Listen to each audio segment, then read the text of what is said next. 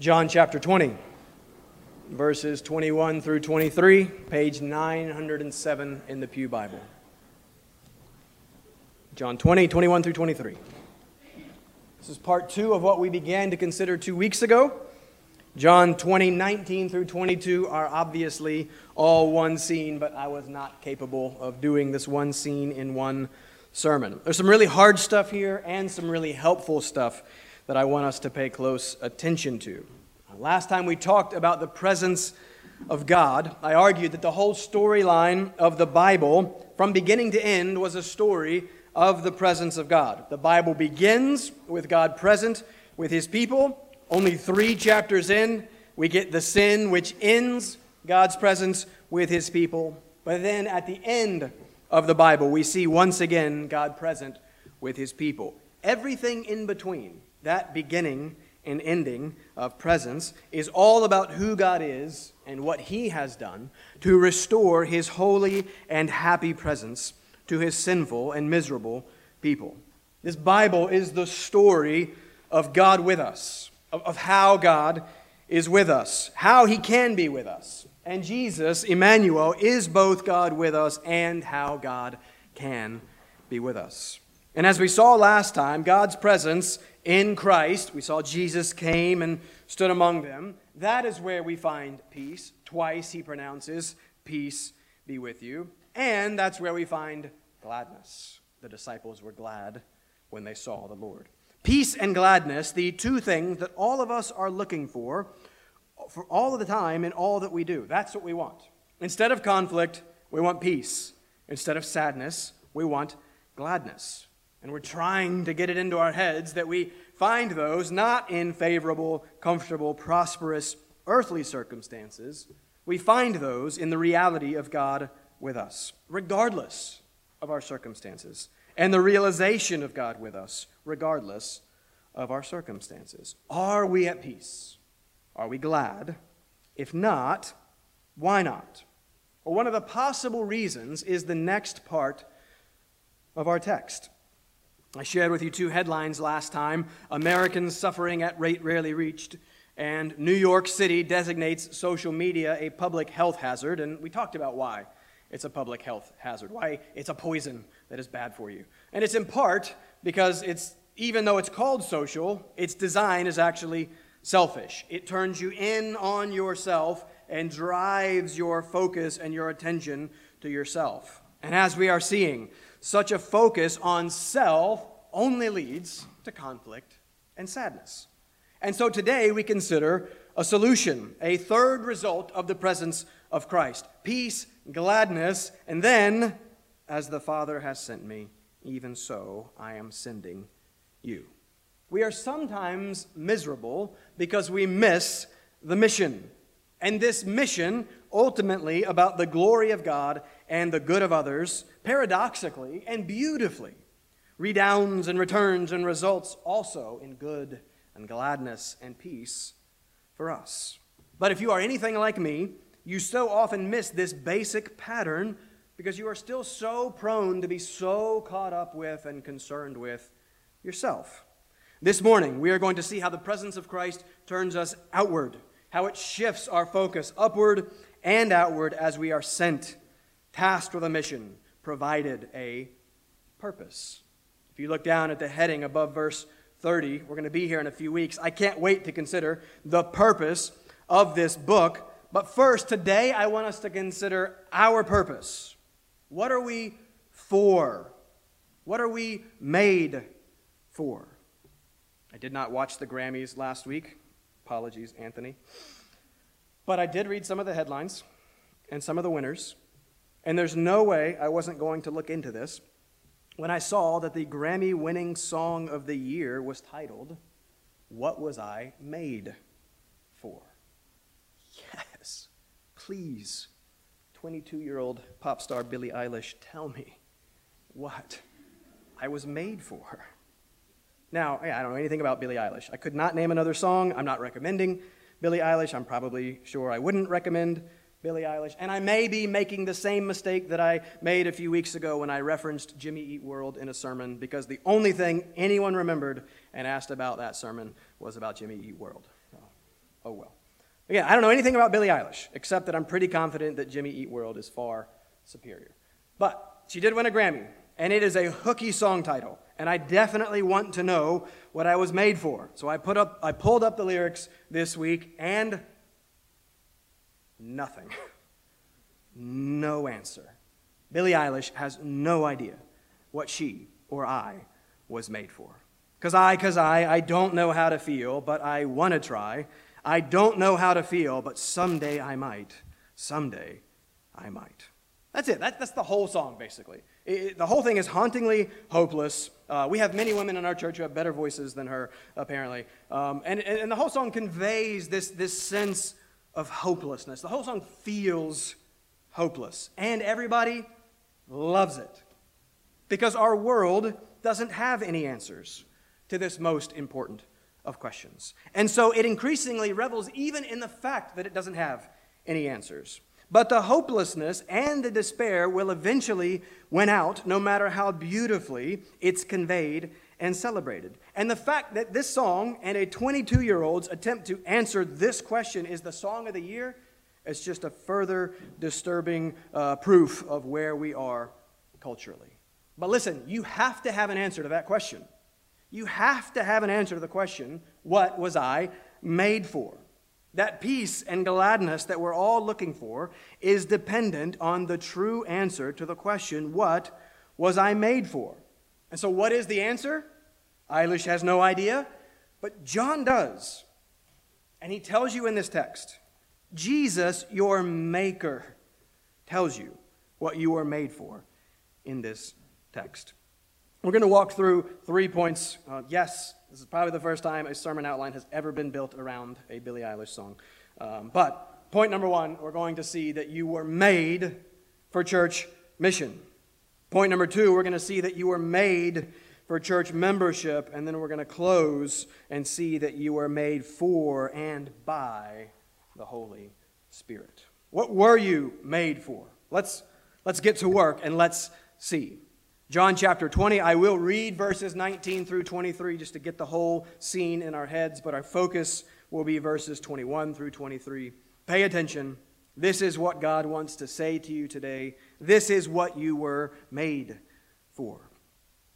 On the evening of that day, the first day of the week, the doors being locked where the disciples were for fear of the Jews, Jesus came and stood among them and said to them, Peace be with you. When he had said this, he showed them his hands and his side. Then the disciples were glad when they saw the Lord. Jesus said to them again, Peace be with you. As the Father has sent me, even so I am sending you. And when he had said this, he breathed on them and said to them, Receive the Holy Spirit. If you forgive the sins of any, they are forgiven them. If you withhold forgiveness from any, it is withheld. Let's stop there. Let's pray. Let's ask for God's help in this time. Father, we are um, surrounded by a culture and a world that has no idea what it was made for, as it does not know its maker. Father, you have given us your word, this uh, special revelation from you to reveal yourself to us and to reveal ourselves to us, um, who we were made by and what we were made for. Father, as we are seeing in the book of Proverbs, you have wired your world to work in a certain way, and wisdom is, is living in harmony with, with your design um, for this world. Father, that means that we have to know what we are made for and, and what we are here for. So much of our misery comes from living um, out of line with our design. But it's so hard not to listen to the constant assault on our ears and our eyes from a culture that does not know you and, and that hates you and tells you that we are for something completely contrary to what you tell us we are for. Um, Father, help us to see the goodness and the beauty, not just of your person, but also of your plan and of what you are doing for us, what you have done for us in Christ. Father, convince us and compel us that uh, you know better than we do, and that there is peace and joy and gladness to be found only in you and in knowing you and in following your Son, Jesus Christ. Father, use your word this morning to uh, do your work and to accomplish your will. Encourage and edify your saints. Uh, Father, challenge us, correct us if we need it. And Father, use your word to save sinners. Father, show us our sin. Um, show us the misery of sin and the hopelessness of this world apart from you. Um, Father, show us uh, what we are made for in Christ. We ask this in Jesus' name. Amen. Point number one you were made for church mission. Now, yes, just bear with me for a minute. I said we're talking about peace and gladness, and words like mission and membership, sadly, are probably not first what come to mind when we think peace and gladness, but maybe that's part of our very problem. So let's see if I can make my case. Uh, we are picking up in the middle of a scene. Jesus has died, Jesus has risen again, and that was the mission of the Christ. Look at verse 21. Jesus has come to the disciples, he is among them, he has said to them again, repetition, peace be with you. How can he say that? Remember that biblically, peace is far greater than we tend to think that it is today. We think of peace primarily as the absence of something, as the absence of conflict. Biblically, peace is primarily the presence of something, the presence of wholeness, of completeness, of communion with the living God. But how can Christ pronounce peace on these men? In verse 19, we see that they are fearful and afraid. They are fearful and afraid in part because they are unbelieving. They do not yet understand and believe that the Christ has risen from the dead. They are fearful and afraid in part because they know they have denied and abandoned their Lord. This Lord that they are now hearing is risen from the dead. They are fearful and afraid because they are sinners. You see in our last verse that sin is a key part of our passage. I wanted to go with an outline, something like uh, sent or spirit or sin. That's not a bad summary of our text. But sin is, by definition, conflict with God, our Maker, the one who made us and the one who made us for Him. Sin separates, it is absence from the God who is life and joy and peace.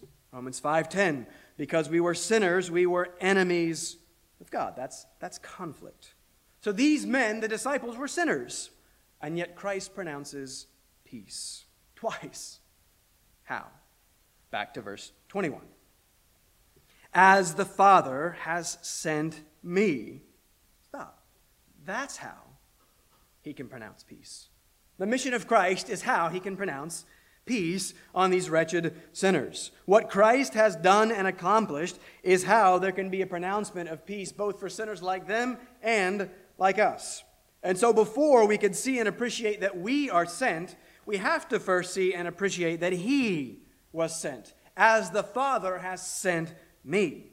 This is a key theme in John's Gospel. We're getting close to his wonderful purpose statement. Well, here's Christ's wonderful purpose statement He was sent. And he emphasizes this again and again and again throughout the book. Jesus has been identifying himself as the sent one. John 3:16. You think you know it? Go back and listen to the sermon on it. For God so loved the world, not just the Jews, but his people called out from the whole of the world. For God loved the world in this way, that he gave his only Son, that those who believe in him should not perish, but have eternal life. Verse 17 For God did not send his Son into the world to condemn the world, but in order that the world might be saved through him. There it is. The Son is sent for salvation. John 5 36.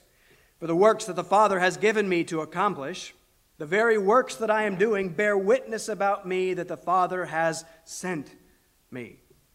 728. He who sent me is true, and him you do not know. I know him, for I come from him, and he has sent me.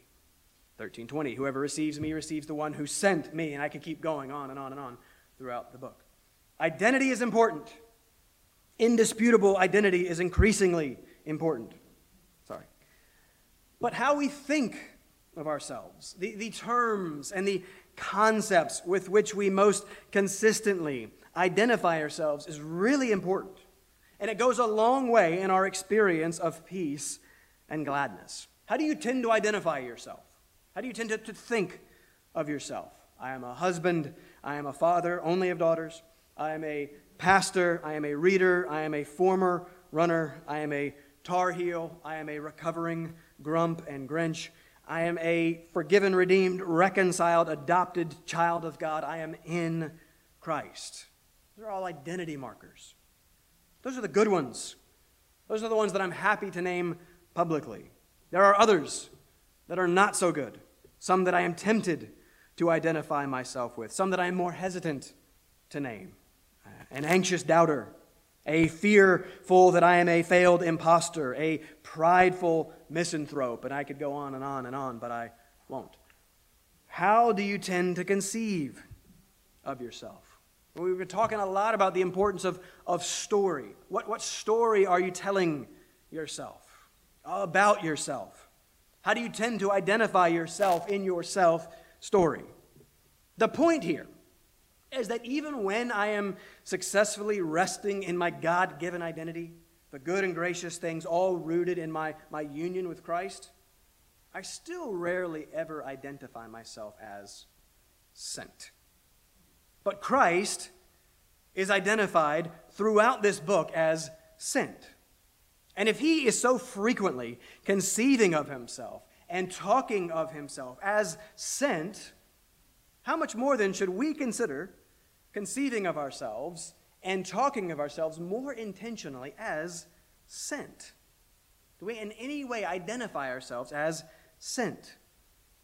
You cannot divorce the person from the work. Yet we have very much divorced ourselves, our person, from our purpose, our, our work. The mission of the church is supposed to be fundamental to who we are. It is what we are made for. And yet we have largely forgotten what we are and what we are made for. And so back to verse 21. As the Father has sent me, even so I am sending you. And so you are, are sent. Something we need to add to our understanding of ourselves and our identification of ourselves. We are sent ones. But it's even bigger and better than that. And we've got to get this right because many people are really confused about this these days. What are we sent for? What is the church for? What is the mission of the church? Well, Jesus very helpfully tells us very clearly in our text. But before we can really answer that, we got to keep moving through our text. But for now, just stick it in your head and let's start with the fact that you were made for church mission Let's continue to clarify what that mission actually is and how peace and gladness are found there. And let's continue to do that by moving first to point two. We'll come back to this. But first, point number two, let's see that you were made for church membership. I like this one. I'm being intentionally provocative with this one. Where in the world is this one coming from? Let's go a bit out of order. Verse 22 is all about the Holy Spirit. And He's the foundation and the fuel for all of this. So I want to save Him for the end. Let's jump to verse 23. Look at it. If you forgive the sins of any, they are forgiven them. If you withhold forgiveness from any, it is withheld. Man, what in the world can that mean? That is a hard verse. So let's work hard to try and get it right. But before we can sort out what it means that you or, or we forgive the sins of any, I want you to first see the connection to what has come before. Pay attention to the, to the flow of Christ's thought. He's present with his disciples, it's his initiative, it's entirely grace. He pronounces peace twice. They're glad when they see the Lord. In his presence, there is fullness of joy. And then they are commissioned, they are sent. So his presence comes with peace with gladness, and with purpose. Sent. It's what they are sent for that we are seeking to clarify. And it's sent, notice this, it's sent as he was sent. Remember, sometimes the smallest words are the biggest words. And we've already seen what he was sent for in 317. He was sent for salvation. And here, notice what he says in verse 23 ascending, and then there's the Spirit and notice that we see him here identify the forgiveness of sins as the essential provision of that salvation that he was sent for. Calvin, on this verse, calls forgiveness the sum of the gospel. There are growing large sections of the Western church that seem to be missing the sum of the gospel. We cannot allow ourselves to miss the sum of the gospel. For as this was Christ's mission, it is therefore our mission and the mission of the church. We are sent as he was sent. We are sent for the forgiveness of sins. Of course, not in exactly the same way as he was. He is the actor in the mission of the forgiveness of sins. We are the announcers in this mission of the forgiveness of sins. Or we are the ambassadors, as Paul puts it. Flip to 2 Corinthians 5 for a moment, if you would like. You don't have to, but I'm going to read from it for a second.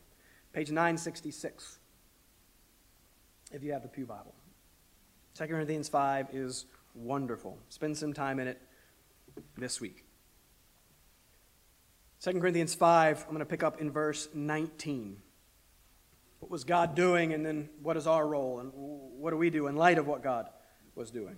2 Corinthians 5 19, Paul writes this In Christ, God was reconciling the world to himself, not counting their trespasses against them and entrusting to us the message of reconciliation. Therefore, we are ambassadors for Christ, God making his appeal through us. That's amazing. We, we all hate evangelism. Let's just be honest. We hate it. We don't want to do it. This is amazing. This is a purpose that should excite us if we can get over ourselves. This is a mission worthy of an identity. God Himself makes His appeal through us, His ambassadors. And what is His appeal? Rest of verse 20. We implore you, on behalf of Christ, be reconciled to God. That's the mission of the church. Why would anyone, why would you need to be reconciled to God? Well, only if you were separated from God. And we've already seen that that's what sin is it is conflict with God Himself separation from God. And all have sinned, and the wages of sin is death, as the God that it separates us from is life. And so our purpose, our mission then, is one of life. Listen, there is no other mission. There is no other purpose bigger and better than this. Nothing compares to this. Nothing should get our attention and our passion and our energy more than this. Let the world try and deal with people's earthly problems. We are trying to deal with people's eternal problems. We are trying to deal with the only thing that ultimately matters the sin that separates. You can feed people, you can educate people, you can equip people, and let's be clear all of those are good things. All of those are things that we too can be concerned with and that we too can play a role in and help out in. But if we focus on these things to neglect of the thing, then we have missed the main thing that Christ was about his mission and the mission that he has entrusted to us the forgiveness of sins. And people get all worked up about this and upset, like a church too heavenly minded. You can be more focused on now and people's problems. Fine. There's probably some truth to that, but not to the neglect of this. Like we know the basic saying, right? Like you, feed a man, you give a man a fish, you feed him for a day. Uh, you teach a man to fish, you feed him for life. And we all understand, like, hey, it's better to help somebody eat for a whole life than a day. It's just, that makes sense. We're talking about eternity. It's good to feed a man for a day. It's good to feed a man for life. What about eternity? That's what we're talking about here. Christ, the Son, was sent to save. Salvation fundamentally means being in right relationship with the God of life. And that's because sin fundamentally means being separated from the God of life, not in relationship with the God of life, or in a relationship of enmity with the God of life. Listen, that's why everyone is so miserable. Sin is misery. All have sinned, all are miserable. Listen, you're going to watch the Super Bowl tonight probably, and you're going to be tempted to be like, look at all the beautiful people, and they're all so happy, and this looks so impressive, and there's all this money, and there's, of course, Taylor Swift's going to be there, and nobody cares. but you're going to be tempted to say, like, this is it. They've all got it. Listen, if they are, they're all miserable, if you look closer, if you look at their hearts, if they do not know the Lord, they are miserable. They're miserable. And that's just biblical. There's no way around that. And there are all kinds of attempts out there to mask the misery and to medicate the misery and to just plain pretend like it's not there, but it is. And it will not go away. And it will always ultimately result in eternal death unless unless something is done about the sin. And something has been done about the sin. Look at verse 21 of 2 Corinthians 5, one of the best verses in the Bible. For our sake, God is doing stuff for our sake. That should thrill your soul. For our sake, he made him, Christ, to be sin who knew no sin, so that in him, Christ, we might become the righteousness of God. Substitution is what has been done about sin. Christ's mission was one of substitution. He came to take our place. And in taking our place, he took our sin. And in taking our sin, he took our death. And in taking our death, as the God of life, he rose again, defeating death itself. And so it is only in him that we find the forgiveness of sins. And that's what this whole book has been about. That's why it opened with John the witness proclaiming about this Christ in 129 Behold, the Lamb of God who takes away the sin of the world. That's the mission of the Christ. Nothing else. That's the mission of the Christ. He is saving his people. That's the gospel that is the good news. Christ has died in our place for the forgiveness of sins. This is what he was sent to do. And this is what we are sent to declare. Now, hold on, where are we? The second point is supposedly you are made for church membership. What does all that I just said about the forgiveness of sins have to do with that? Everything. Look at verse 23 again. All right, we had to first see that Christ's mission is fundamentally about the forgiveness of sins. So that's what we must fundamentally be about as well. But we still haven't answered the difficult question of the verse. What does it mean that Christ says to the disciples and to us, if you forgive the sins of any, they are forgiven them? though much ink, and you could even argue blood uh, as well, has been spilled over this verse, I don't think that it's all that complicated. For our friends in the Roman Catholic Church, this would be the verse they use to defend their sacrament of penance and reconciliation, or think confession. Right, you confess your sins to the priest, and he has the power and the authority from God, based upon this verse, to absolve you of those sins, to forgive you of those sins. Is that what Jesus means here? If so, you better be very careful not to offend me. Watch out. Just may decide to withhold forgiveness from you. Of course, that's not what Christ means here. And we don't have time to pick that apart in, in detail. But we agree with Mark 2, verse 7 who can forgive sins but God alone? No man can forgive any other man's sins. Do not look to me for help in any way in the actual forgiveness of your sins. Peter, who is here, who is listening to Jesus in our text, in Acts chapter 2, just 40 days later, receives the Holy Spirit, preaches his first sermon, and concludes in verse 38 saying, Repent and be baptized, every one of you, in the name of Jesus Christ for the forgiveness of sins. In Acts 10, verse 42, Peter says that Christ commanded us to preach to the people and to testify that he is the one appointed by God to be a judge of the living and the dead. To him, Christ, all the prophets bear witness that everyone who believes in him receives forgiveness of sins through his name. You read the whole New Testament, and you'll never once see any apostle forgive someone's sins. But we do see them constantly announcing the terms of forgiveness, uh, proclaiming how sinners can be forgiven and how sinners can know they have been forgiven. And that is through the preaching of the gospel that is all about the forgiveness of sins in Jesus Christ. So it is only Christ who has an actual dynamic authority to accomplish the forgiveness of sins.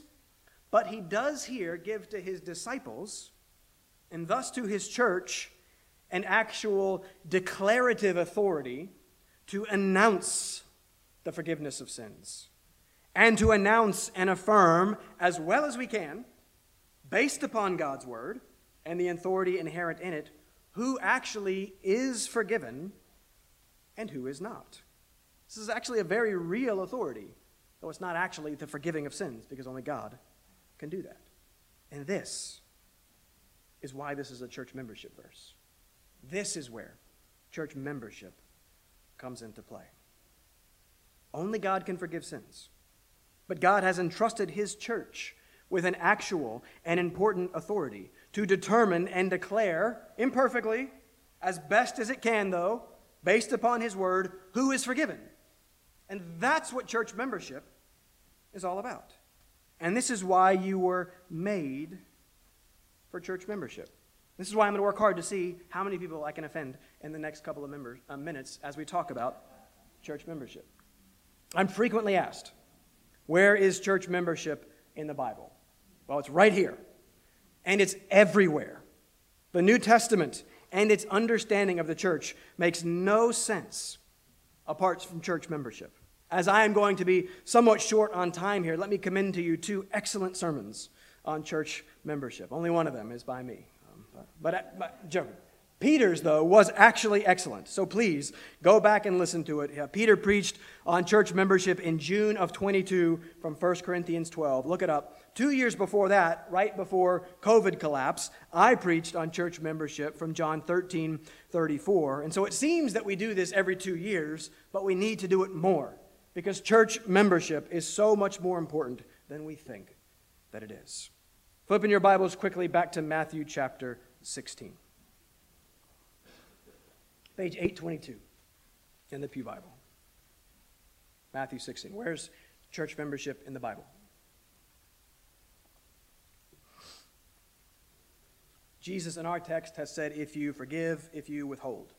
That sounds familiar.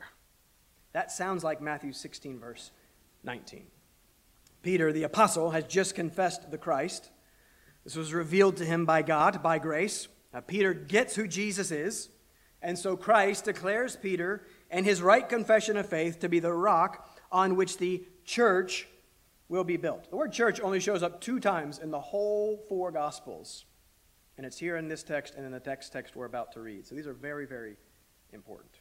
Ecclesia, church, is just an assembly, a, gathering. It's, it's a people. God's people will be built and based upon Christ proclaimed by his apostles. And God's people will be known by their right confession of Christ. Verse 19, look at it.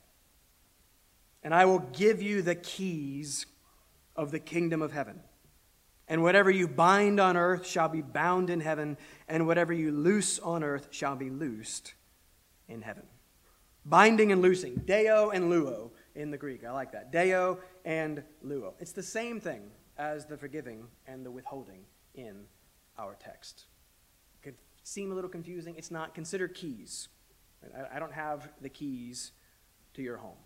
Actually, I do have the keys to some of your home because you have, for some reason, trusted me with your spare keys, but that's not the point. Keys are about authority. You possess the keys to your place. You have the authority to admit and bar, to allow to come in, and to determine who needs to stay keys are the authority to determine and to declare access. And Christ says, Here you go, Peter. Here you go, apostles. Here are the keys. Here is this authority. Here is this power. Now flip over to Matthew 18. Here's the second use of church in the whole of the Gospels. Matthew 18, verses 15 through 20, are about discipline. If your brother sins against you, you go to him. No, we don't do this. You go to him. You go to him lovingly. You go to him wisely. You go to him for his good. Listen, sin is never anyone's good. never. It's just basic. So go. If he is unrepentant and refuses to listen, you lovingly and wisely go to him with others. If he is unrepentant and refuses to listen to them, you tell it to the church.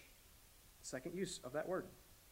And if he refuses to repent and listen even to the church, the people of God, you are to put him out of the church. Now look at verse 18. It's the same thing.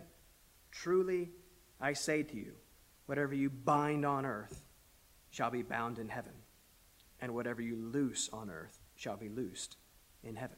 So here are those keys given to the apostle, given to the church. Here is this authority that we're reading about in John 20, 23, and in Matthew 16, and in Matthew 18, entrusted to the church. That text about church discipline is clearly about the church's right and authority to put someone outside of the church. Someone whose life is in no way giving any, any evidence of grace. That's what repeated unrepentance demonstrates. We can't see someone's heart. All we can do is, is, is read their actions and read their lives and love them and pursue them. Uh, re- repeated unrepentance uh, gives evidence, at least, at least points in the direction of there being no life and no grace. And so the church is called to put that person out of the church. Those are the keys. That's the authority given by Christ to his church. Now, the question is how does the church exercise that authority? How does this even work? We, we have understood until just America in the last like 150 years, we have understood how that works. And it is through the three marks of the church, as the reformers uh, have named it. It is through the right preaching of the word, it is through the right administration of the ordinances or the sacraments. We don't need to be scared of that word. And it is through the right exercise of church discipline. Those are the three marks of how you tell that you have a church, according to the reformers the right preaching of the word, right administration of the ordinances, right exercise of church discipline. You don't have those three things, you don't have a church. A lot of things calling themselves a church that aren't a church. But this is what it means that if we forgive the sin of any, going back to John 20, that the sins are forgiven them, and that if we withhold forgiveness of any, it is withheld. And that, this also important authority, this mission of the church, it's impossible without church membership. Again, I can't make a long biblical case for where it is in Scripture, but we start reading in Acts and we see throughout it that we see the church is counting. They're adding to their number day by day those who are being saved. That's membership. They know who is in and they know who is out. 1 Corinthians 5, Paul commands the church to put a sexually immoral man out of the church. To put someone out, you have to know somehow who is in. That's church membership.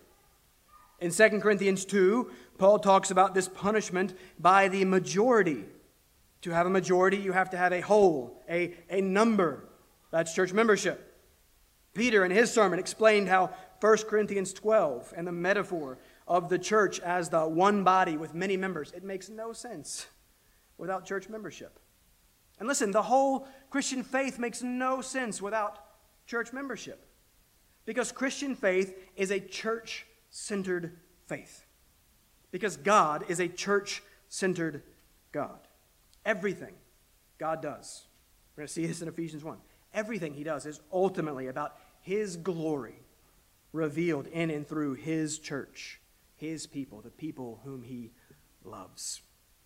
I made my case for church membership from John 13 34. I thought it was a unique contribution to the church membership conversation, but no one has come knocking on my door to write a book about it. Oh well.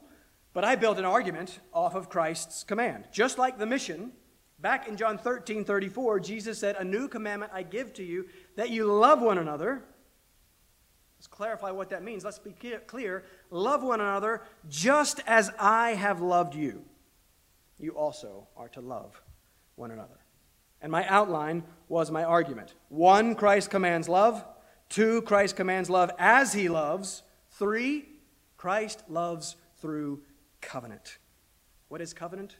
Four, Christ commits through covenant. And so, five, Christians commit through covenant. The covenant of church membership. Remember, presence. That's what this whole thing is about. God with us. And that's what covenant is all about. Covenant is how God is with us, and covenant is committed communion. And this is what you were made for. And listen, this is what our world hates. This is where our world loves social media because it, it hates true communion, so it holds out this thing that is false communion, and it hates commitment, so it gives you this virtual thing that involves no commitment whatsoever. But commitment is key to love. Had I gone to my Melissa 12 years, whoa, 14 years ago, how long have we been married? We're getting old. Had I gone to her 14 years ago and said, hey, I really, really, really do love you, love you, and I'm going to give you six out of seven nights a week, but one of the nights I'm going to reserve for these other women, okay? So six out of seven is really good. I'm committed to you six out of seven nights, but this one other night, I'm going to keep that open for other women. She would have punched me in the face. And she would have never married me. Because that's not love. Because love is commitment and it is communion. And our world hates it and our world doesn't know how to pursue it, but it's what we were made for. You were made for communion with the triune God of life. This is why nothing else can or will satisfy you. This is why you're trying to live as if you were made for anything else will let you down and make you miserable. Because this is what you are for. And this is good. It is eternally good. And there is great peace and gladness to be found here in the fact that the God of the universe, the God that you offended in your sin, the fact that he still comes after you in Christ, that he still forgives you, still reconciles you, still graciously brings you into committed communion with him. That's covenant. That's how Christ has loved us. And if we are to love as he has loved us, then that is going to involve committed communion with him and with his people. And that is impossible without church membership. That's how I can say that you were made for church membership. Because you were made for God. You are made to love and be loved by God, and you can only do that in covenant. And Christ is clear you are made for God's people. You are made to love and be loved by God's people. And you can only do that truly in the covenant of church membership. I am very concerned that we are not very concerned about this. There are many of you in here that are not members of a local church. And listen, that, that, that should concern you. I will be clear because someone will complain. Church membership is not required for salvation. We are not saved by church membership. Only the grace of God in Christ, received through faith, is required for salvation. But, come on, to claim that you have received that Christ and to refuse to bind yourself to and commit yourself to God's people as an expression, as evidence of His binding Himself to you and committing Himself to you, listen, that should at least concern you. First, John is clear. Our relationship with God is revealed in large part through our relationship with God's people. Are you part of God's people? How do you know? Christ has told us. And he has given the church the responsibility and the authority of making that known. It is through the preaching of the word, it is through the right response of repentance and faith to that word. Have you done that? Remember a few weeks ago, discipleship is difficult to discern. The church is meant to help you with that. It is through the administration of the ordinances that can help you with that. Baptism is the ordinance of entrance. The Lord's Supper is the ordinances, ordinance of communion and continuation. And listen, the two go together and they go in order. They are how the church exercises the keys and they are how the church determines and declares who is in. And all of these things are meant to be connected to church membership. And yet, in the Baptist world, there's just like this Lord's Supper free for all, and it weighs on my soul. Because Paul says that some of you are eating and drinking judgment upon yourselves.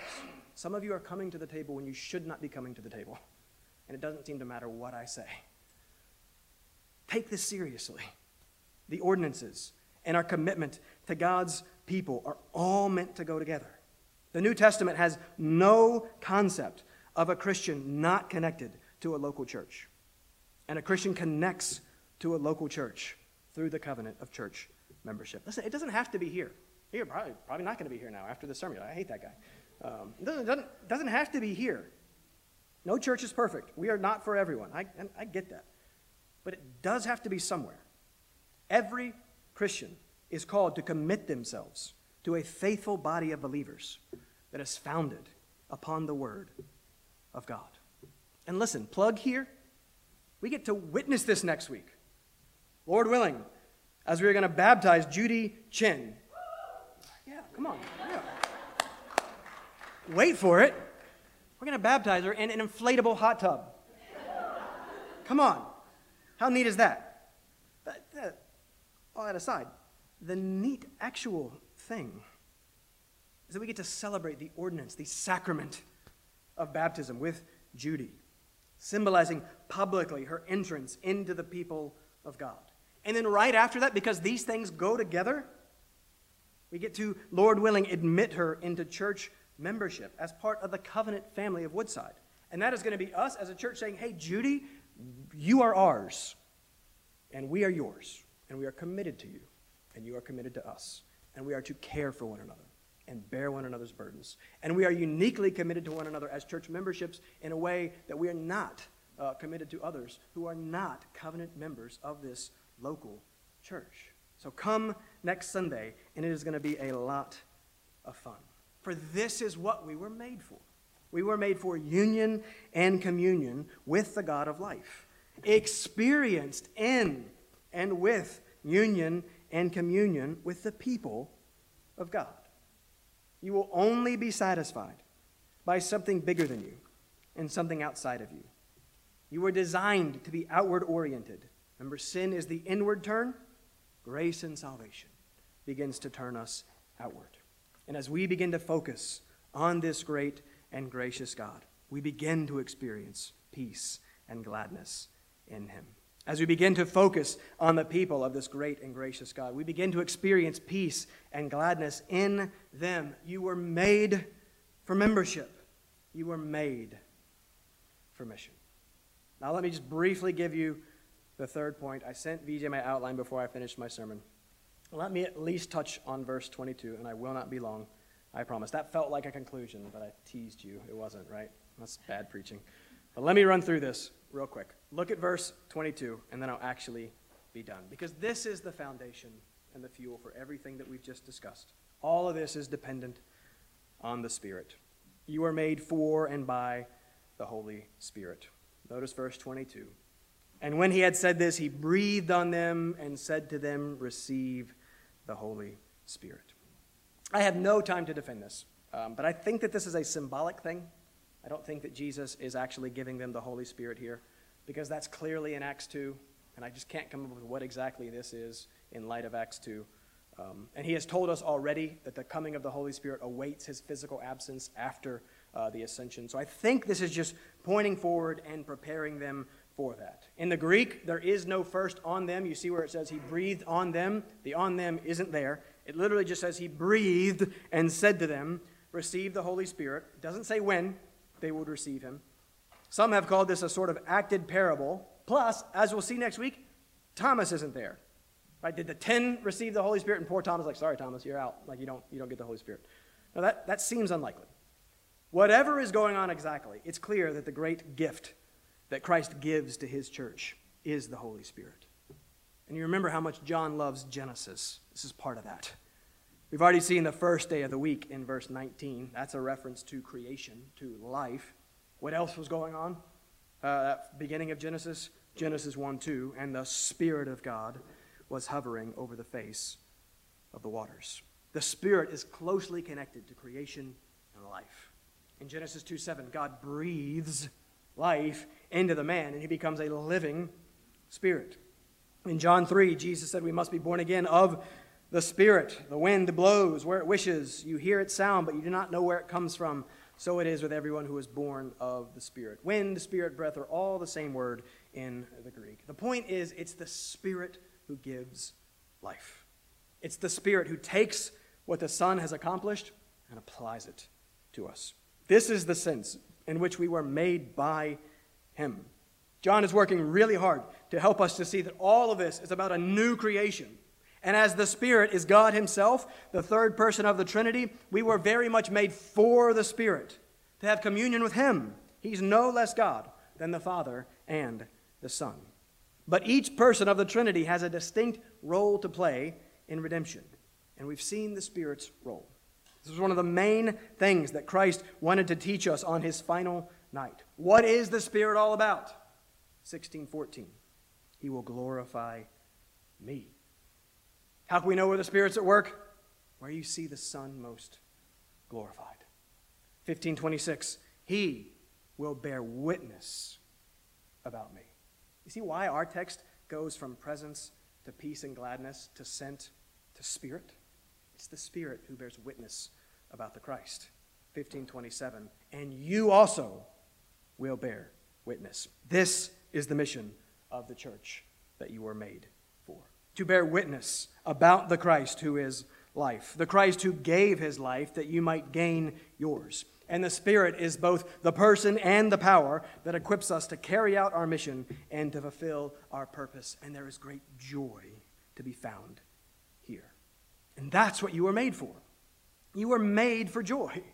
What is the chief end of man? To glorify God and to enjoy Him forever, because He is eminently enjoyable, infinitely more enjoyable than anything this world can offer you. In His presence, there is fullness of joy. And you were meant to find your eternal joy in glorifying Him, in knowing and being known by Him. Nothing else will cut it. You can try as hard as you want for the whole of your life, but any and all attempts to find happiness outside of the Lord will fail. And all attempts to find your purpose and what you are made for within yourself will fail you. There are ultimately only two stories. Both are love stories love of self or love from God, love of God. Do we know, do we believe that the love of and from God is infinitely better? than we or the world can offer. It's what you were made for. Uh, opened with Billie Eilish. I'll close with Billie Eilish. She cl- concludes her song of the year singing, I don't know how to feel, but someday I might. Someday I might. Think I forgot how to be happy, something that I'm not, but something I can be, something I wait for, something I'm made for, something I'm made for she gets that she was made to be happy. She just doesn't get in any way how to be happy. And in the song, she connects it with, with finding herself. She connects it with, with, with feeling. And once she knows how to feel, once she knows how to be herself, then she'll be happy. And I would argue that's one of the great lies of our culture. Feeling is great. We were made to feel, we were made to be glad, but we were made She's saying made. That implies a maker. We were made, and He's the one who tells us how it all works. And He is how it all works. Billie Eilish and every other celebrity and every other person in this world is ultimately sad and will ultimately stay that way forever. God, come and become man to live and die and rise again. God, come and become man to live and die and rise again for the forgiveness of sins so that you can have peace and gladness with God. How can we not tell that good news to somebody? You are sent. That's what you're sent for. That's what you're made for. And the more we can understand and appreciate what we were saved from, the more we will willingly and gladly do and tell others what we were made for. That's what the church is for. So unite yourself together with God's people and get to work together with God's people. You will find gladness and peace only to the degree that you live in accordance with what you were made. 2 Corinthians 5, 14, 15. I can't actually give Billie Eilish the last word. Here's Paul. Here's the last word. Listen to this. 2 Corinthians 5, 14. For the love of Christ controls us. Does it? For the love of Christ controls us. Because we have concluded this that one has died for all Therefore, all have died. And he died for all, that those who live might no longer live for themselves, but for him who for their sake died and was raised. That's what you were made for. He is what you were made for. Not to live for yourself, but to live for him who gave everything so that you could live. He is life, and He is present, and He is peace, and He is gladness. Live for Him, live on mission with His people, empowered by His Spirit. That's what you are made for. Let's pray. Father, thank you for your word. Father, your word is life. Your word reveals to us and relates to us the Christ who is life. Father, forgive us for how often we have this week looked for our life elsewhere, how we've looked to it in ourselves, how we have forgotten what we are made for, or how we have pretended uh, like we get to determine uh, what we were made for. Father, you have told us very clearly who you are and who we are, and you have told us very lovingly where we will find peace and gladness and life. And that is found only in the Christ who solved our sin problem. Father, we thank you for the forgiveness of sins.